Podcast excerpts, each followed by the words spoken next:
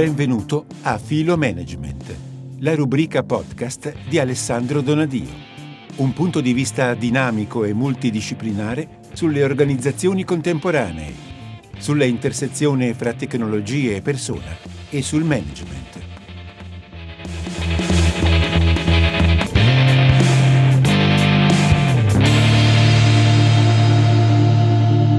Io in questa chiacchierata vorrei centrare fondamentalmente parlare fondamentalmente di quattro punti, proprio anche qui per essere molto coerente con me stesso, voglio parlare delle cose che so.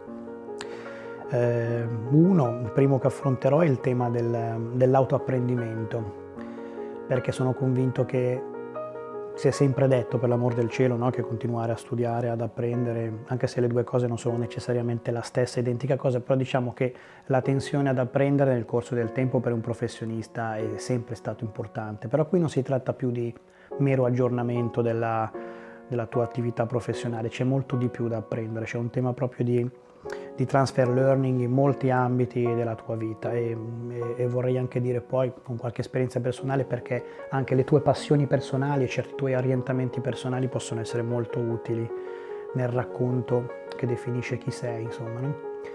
Il secondo punto che poi voglio trattare è quello della multiculturalità.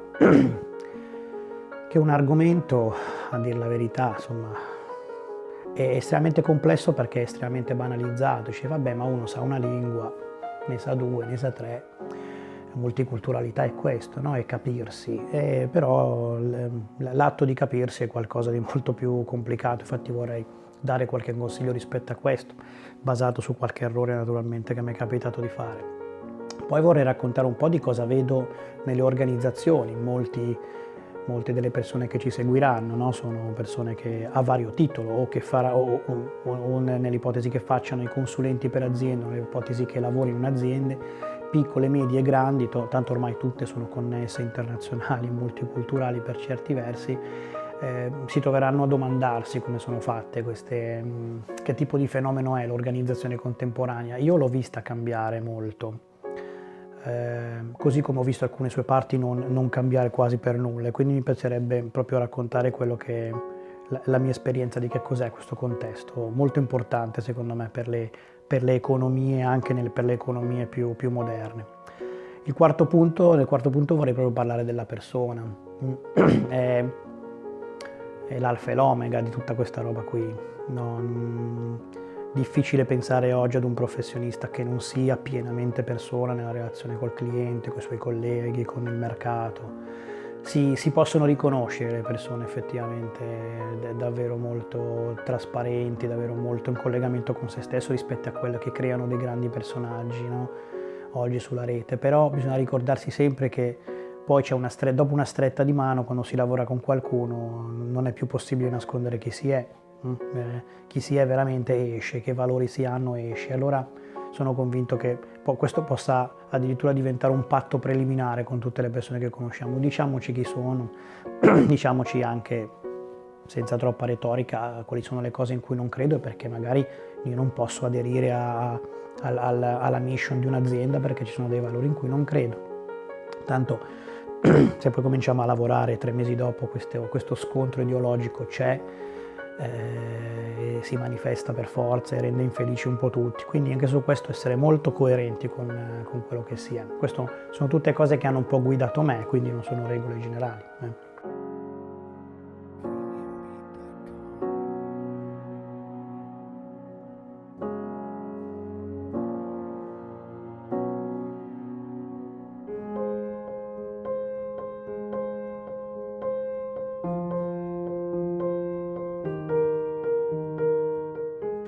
Sul tema della, dell'apprendimento io che cosa ho capito in questi anni?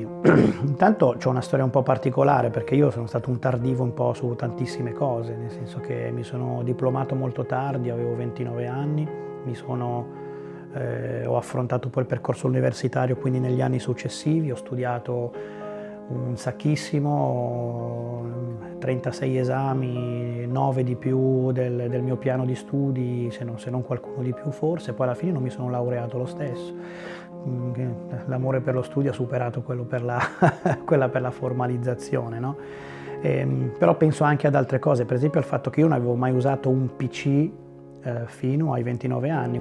E come un po' forse molti dei tardivi entusiasti, in realtà ho recuperato il gap molto velocemente, mi sono reso conto di come questa competenza di base eh, mi aprisse delle, delle frontiere incredibili. Naturalmente il web c'era già, per cui io mi sono trovato ad imparare una tecnologia di gestione del dato, se vogliamo, insieme ad una specie di avere nelle mani uno Stargate pazzesco per andare dall'altra parte del mondo, cosa che ha implicato anche come, come, effetto immediato, ecco qui il tema del transfer learning che dicevo prima, mi ha implicato che io imparassi le lingue perché ad un certo punto eh, potenziale di connessione altissimo, capacità di comunicare bassissima, io fino ad allora non avevo affrontato questo tema.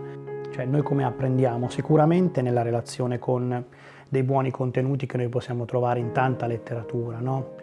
ehm, è estremamente accessibile oggi appunto perché il web accorcia tantissimo le distanze. Il vero grande pezzo dell'apprendimento è la connessione con le comunità professionali che la rete ti, ti fornisce e che sono già globali, no? sono estremamente estese, sono globali. Eh, devi effettivamente fare quel click per, per accedere ed entrarci. No? Quindi la, la, connessione, secondo me, il, quasi, quasi, quasi, una competenza, diciamo così, preliminare no? per poter fare tutto.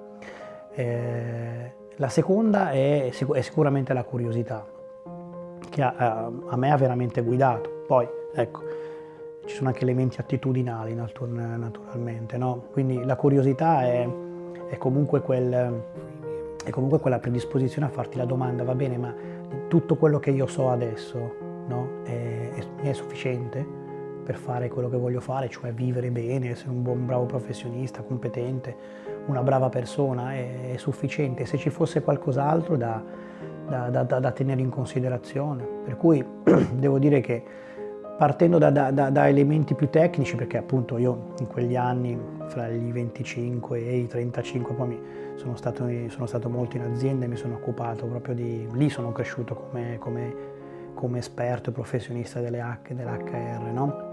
E però quello è un mondo che si è trascinato dentro tutto, perché ragionando sui temi etici è entrata la filosofia, eh, ragionando eh, sui temi di funzionamento un po' più profondo dell'organizzazione sono entrati l'antropologia la sociologia, tutte materie che non potevo non considerare perché sennò mi sembrava di non capirlo bene quel fenomeno. Ma mi rendo conto che qualche volta per avere una risposta mi serve, eh, mi serve andare in un territorio che non è quello che sto battendo adesso no? e la connessione con le comunità professionali è una cosa che mi ha aiutato tantissimo, loro sono lì.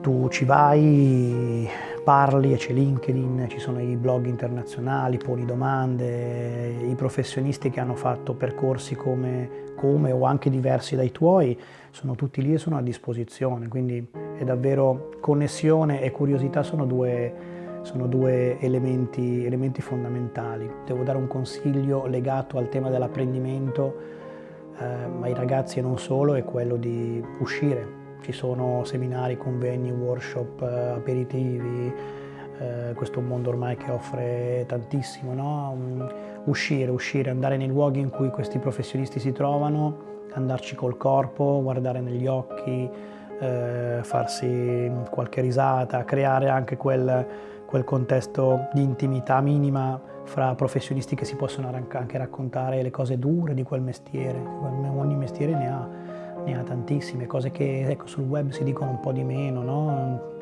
eh, si patina un po' tutto di, di bellezza, perché mm, l'incontro fisico è un incontro che poi stabilisce delle connessioni che durano nel tempo e la mia esperienza ha insegnato davvero che, che poi le usi, che poi, le, che poi, queste cose ritornano, ritornano anche quando hai dei momenti di bisogno. Ecco. Mm, eh, sul web è più difficile dire a qualcuno sto un po' in difficoltà in questo momento, mentre se qualcuno, se una persona l'hai conosciuta, puoi anche dirti questo e devi considerare che nella tua vita devi, eh, avrai problemi, avrai, avrai bisogno. No? Anche questo secondo me è un tema di apprendimento, quello di non poter davvero pensare che un professionista per quanto super competente, per quanto autonomo e per quanto completo possa fare da solo. In questo mondo qua non è possibile.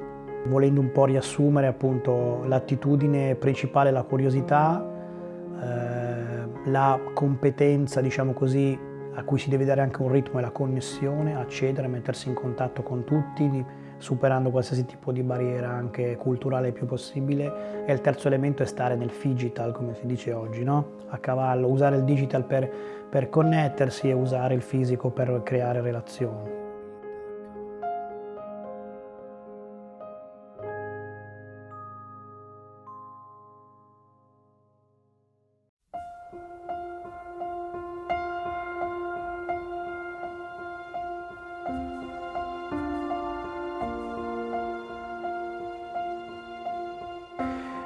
Primo tema sulla lingua è un po' questo, sicuramente conoscere bene una lingua di mediazione mm, no, trasversale come l'inglese, giusto, conoscerla bene, essere fluenti mm, il più possibile, allenati, la lingua è una questione di, anche di, davvero di ritmo, di allenamento costante considerando che però eh, anche, tutti, anche, rispetto a quelli che l'inglese lo parlano nel mondo ci sono tanti inglesi diversi, perché se parli con un inglese che viene un inglese con un cinese avrai un impatto di un certo tipo, con un tedesco un altro, con un sudamericano un altro, quindi considerare che quando hai imparato la grammatica puoi mettersi in contatto con l'altro che parla inglese è comunque già un altro mondo di sperimentazioni, che per me, ecco, essendo anche un musicista da tutta la vita, da quando ho nove anni, per me i suoni contano contano tantissimo, quindi il modo in cui le persone nel mondo appoggiano l'inglese, no?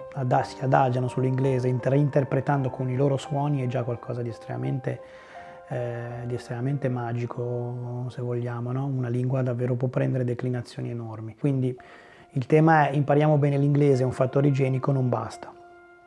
Bisognerà imparare tanti inglesi diversi. E poi per la verità, se io devo dare un ulteriore consiglio leggermente più, leggermente più, come posso dire, leggermente più approfondito è dire, beh, ma se ci andiamo in vacanza un anno magari no, ma se devo partire per la Spagna, no, vale la pena che io impari lo spagnolo, anche se là imparerò, anche se là potrei parlare con, in inglese un po' con tutti i miei colleghi, perché l'esperienza non può essere solo di andare lì a parlare con i tuoi colleghi, l'esperienza è di mescolarti nei mercati, di, di, di fare una spesa da solo, di, di, di farti delle amicizie, tema, tema importante questo per chi affronta la vita all'estero, ci si deve creare relazioni lì, in loco, perché altrimenti anche l'esperienza di uno o due anni all'estero può diventare estremamente eh, deprivante. No? Non, è, non, può, non, può, essere, sono andato all'estero solo per lavorare, parlare in inglese con i miei colleghi e questa non può essere un'esperienza che io mi porto a casa di, di crescita. L'altro tema naturalmente è viaggiare. Non posso pensare eh, ad una multiculturalità che non si faccia anche proprio corpo che va in mezzo, in mezzo agli altri. Se non sei ancora nella situazione di, eh, o sei troppo giovane, non hai ancora l'occasione di poter viaggiare per lavoro, preparati, preparati, cerca di fare viaggi, però, via- però viaggiare è davvero, è davvero insostituibile per riuscire a capire la dimensione dell'altro.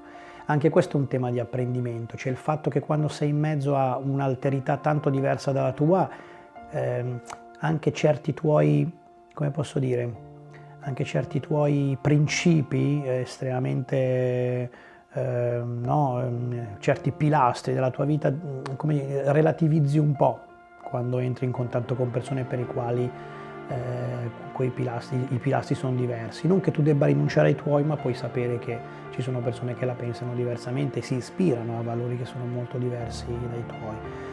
Però questo lo capisci quando stai in mezzo a loro, capisci anche il senso. Mi è capitato di lavorare anche, questo già un po' di anni fa, con imprese medie, medie piccole che interagivano con mercati indiani, c'è una grande difficoltà a lavorare con chi è così diverso da te, con chi ha principi, ha idee del lavoro molto diverse da te, ha idee di, della leadership molto diversa dalla tua, quindi davvero estremamente complesso e, l'esperienza dello stare in mezzo nel corpo è fondamentale. Farsi amici là per tenersi in contatto nel tempo, per continuare ad imparare come, come vivono, come si muovono le persone, le persone, di altri paesi.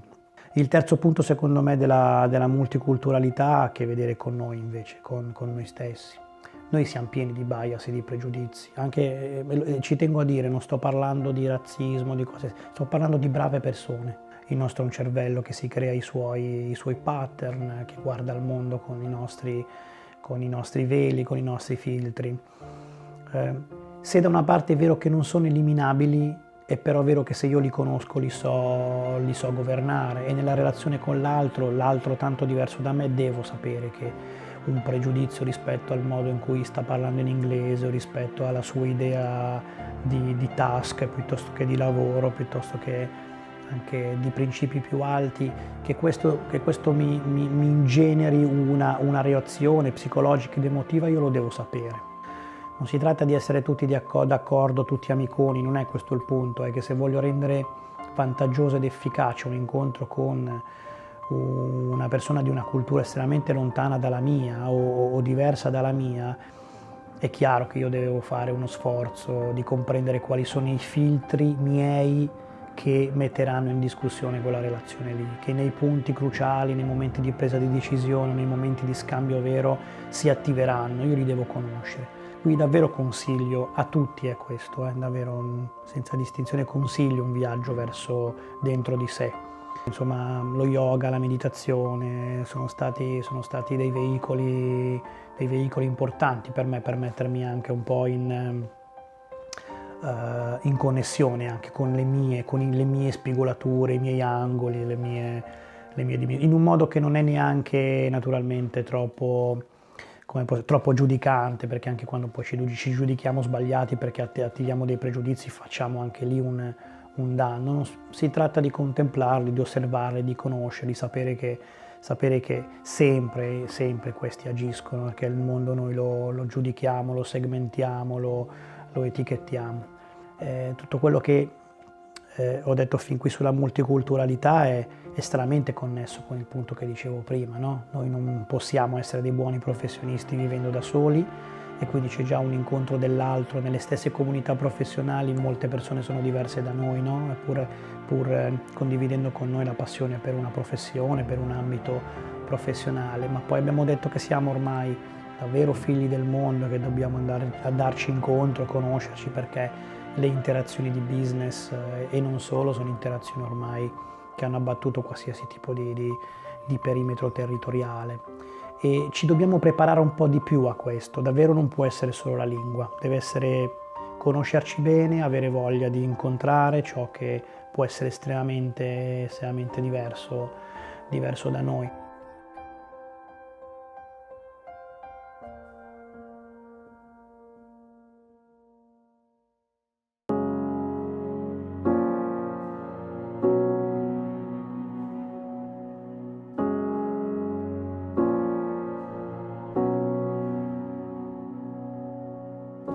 Altro punto secondo me mh, importante, che, che naturalmente è, è, l'ambiente nel quale i due elementi che ho raccontato fino adesso si sono scaricati nella vita professionale, no? eh, che è quello dell'incontro con le organizzazioni.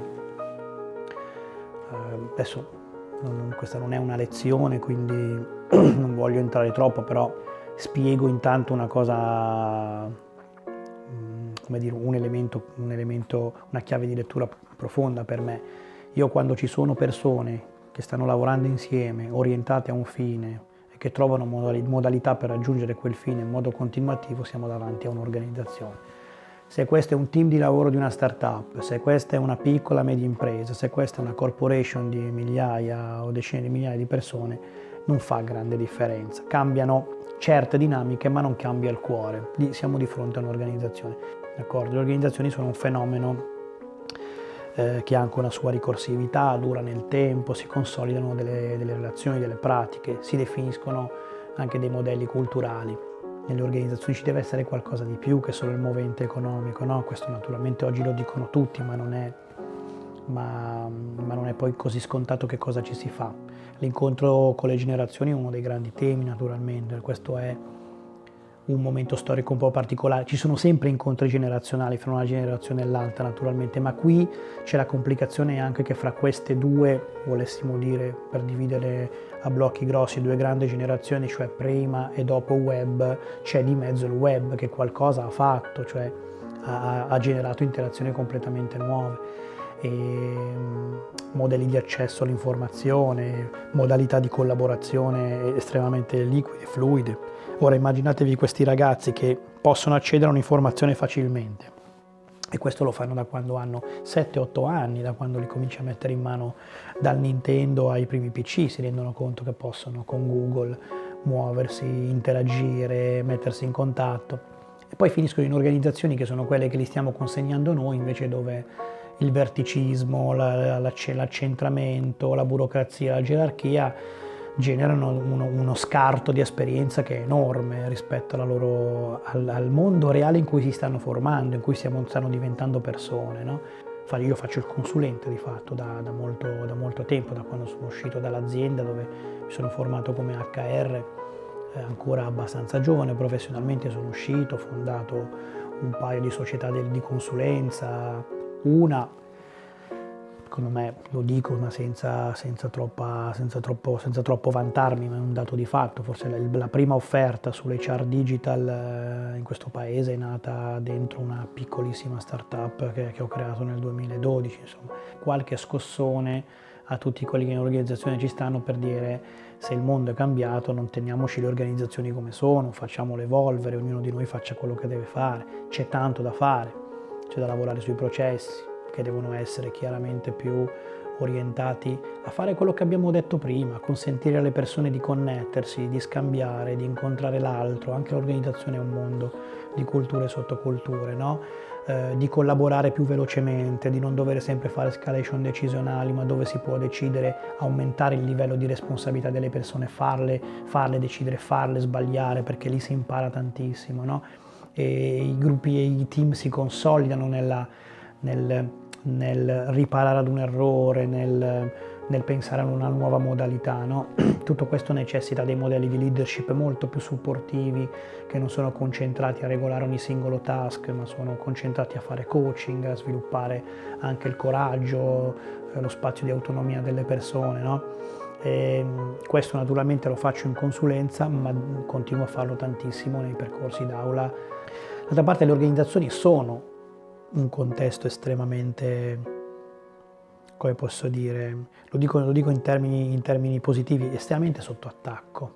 I, I pilastri delle organizzazioni del Novecento non reggono più, non reggono più proprio perché è il mondo intorno che è cambiato completamente e lo hanno cambiato quelle stesse organizzazioni lì, no? inventandoci, inventandoci, modalità, inventandoci la disintermediazione del web per esempio, per cui dal, da, dal, libro all'automobile te la compri online componendotela, no? quindi il cliente è estremamente informato, può comparare, entra in community che gli consentono di, eh, no? di fare valutazioni, di avere referenze su questo o quell'altro prodotto e poi le organizzazioni all'interno sono ancora quello che erano nel Novecento, quindi mm, scricchiolano, no? però, sì, però, tengono, cioè, perché c'è una cultura manageriale che tende un po' a tenere questo che cosa troveranno o su, cosa, o per, o su cosa devono lavorare le nuove generazioni per, de, per, per, trasformare le organizzazioni sono intanto naturalmente il tema del digitale, che per me è un tema il cui paradosso è assoluto, cioè il digitale ha il paradosso che chiama l'essere umano,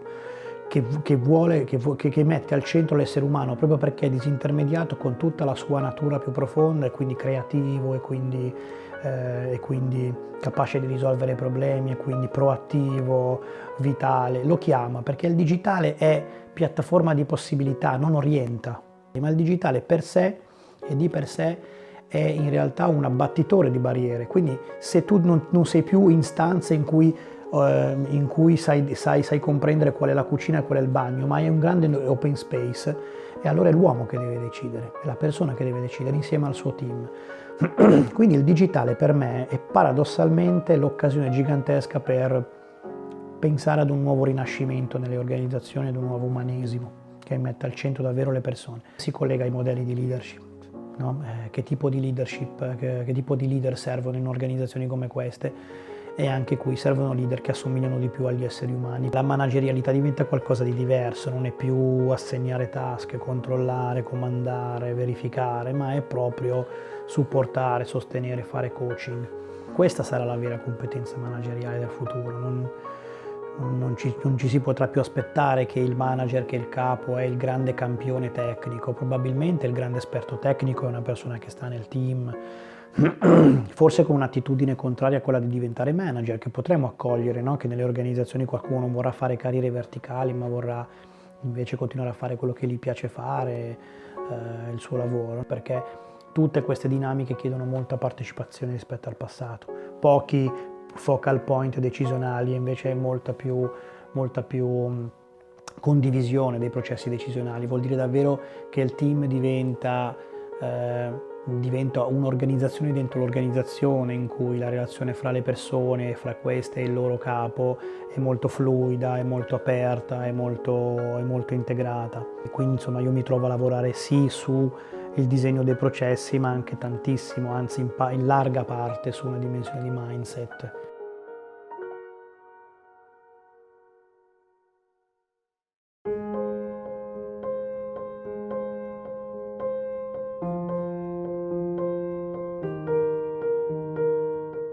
Tutte le cose che ho detto finora mi portano a, all'ultimo punto che, che, così, che è l'ultimo contributo che vorrei dare un po' a tutti. Capire come la dimensione persona eh, potesse diventare poi eh, un altro asset, un altro grande valore per costruire professionista, ci sono arrivato davvero un po' dopo.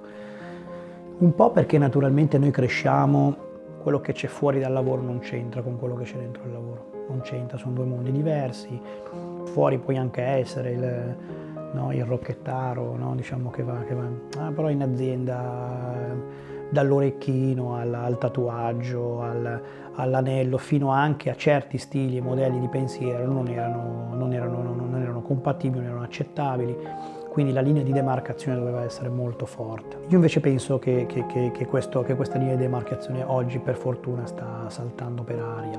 Però c'è anche la transizione delle tue esperienze, del tuo portato di vita personale dentro il lavoro. Queste ti rendono una persona più completa. Se sei una persona più completa, più centrata, più capace di più, che si conosce, no? che sa quali sono da una parte i limiti e che sa quali sono i suoi veri, le sue vere punte di forza, tu sai trasformare la tua professione e renderla anche unica rispetto agli altri. Siamo partiti da qui, no? come, ti, come ti differenzi? Per me la musica, lo yoga, la corsa per un po' di anni quando c'è stato, lo sport, il fatto di essere padre, eh, la mia passione per la scrittura.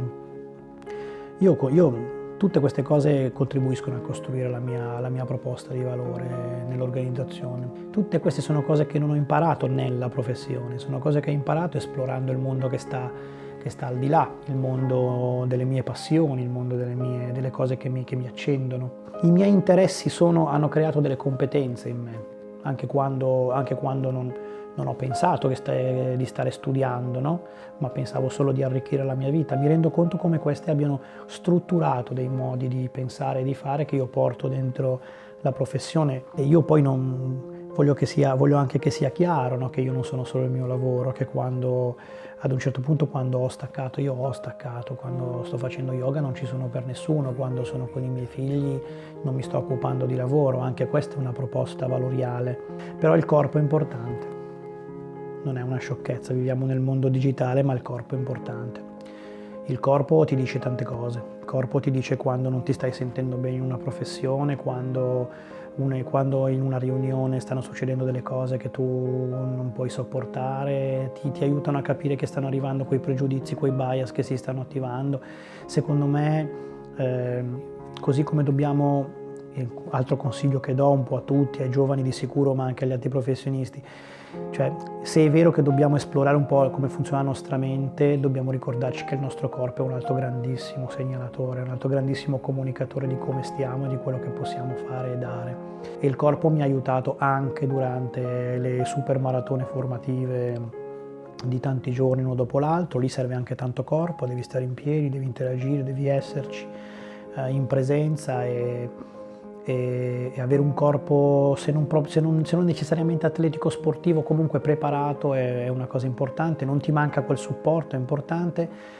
La cura del tuo corpo è anche importante perché entri in relazione con gli altri. Io dico saper stringere una mano, saper dare un abbraccio a fine di un, a fine di, un, di, una, di, una, giornata d'aula intensa e anche un po' emotiva, non spaventarsi del fatto che qualcuno voglia ringraziarti anche col corpo di quello che hai fatto, è, è estremamente, estremamente edificante, costruisce ancora, anche in questo caso contribuisce a costruire, a costruire il, il, di professionista che sei, ma il corpo c'è, c'è sempre, è quello stesso corpo che ci serve per andare in multiculturalità ad incontrare gli altri, è quello stesso corpo che ci serve per andare ad incontrare persone che ci insegnano, quando parlavamo di transfer learning, è lo stesso corpo che portiamo dentro le organizzazioni, quindi è fondamentale, siamo noi e secondo me conoscerci è una, è una, cosa, è una cosa che ci dobbiamo. Grazie di, nuovo, di nuovo a WeExplore per questa bellissima esperienza e per questo bellissimo progetto che avete in mente.